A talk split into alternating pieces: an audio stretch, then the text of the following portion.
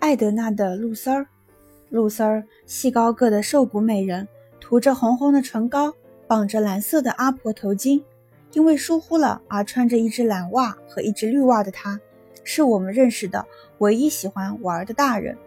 他带着他的狗波波散步，一个人大声笑。那个露丝儿，她不需要别人陪她一起笑，她就那么笑。她是艾德娜的女儿，拥有隔壁那所大房子的女人。前后加起来有三套公寓，每个星期艾德娜都会冲着某个人尖叫，每个星期都有人得搬走。有一次，她赶出去一个怀孕的女人，只因为她养了只小鸭，那可是只漂亮的小鸭。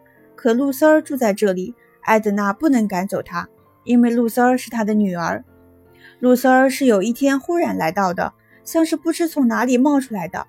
安琪·法加斯正在教我们怎么吹口哨。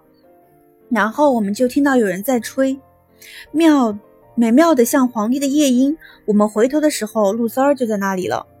有时我们去逛街就带上他，可他从来不进店里去。如果他进了店，就会不停地四下张望，好像一次第一次被关进屋子里的野生动物。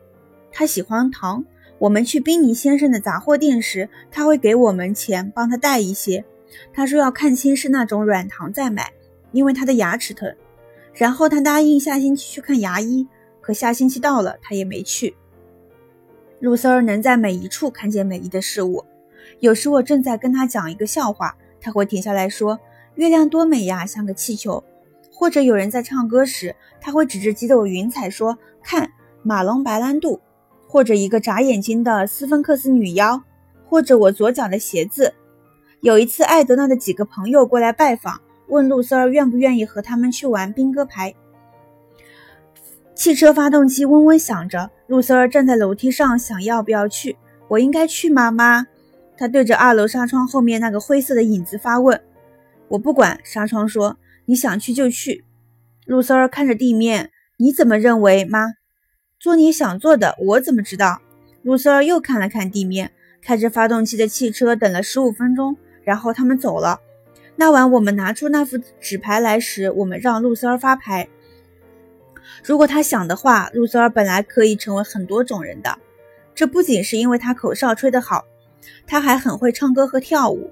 他年轻的时候有很多工作机会，可他从来没做过。他结婚了，搬进了城外一所漂亮的大房子里。我弄不明白的一件事情就是，为什么露丝儿住在芒果街上？她本来可以不住的。为什么她有自己的真正的大房子，却要睡在她妈妈的客厅沙发上？她说她只是来看看，下周末她丈夫会来接她回家。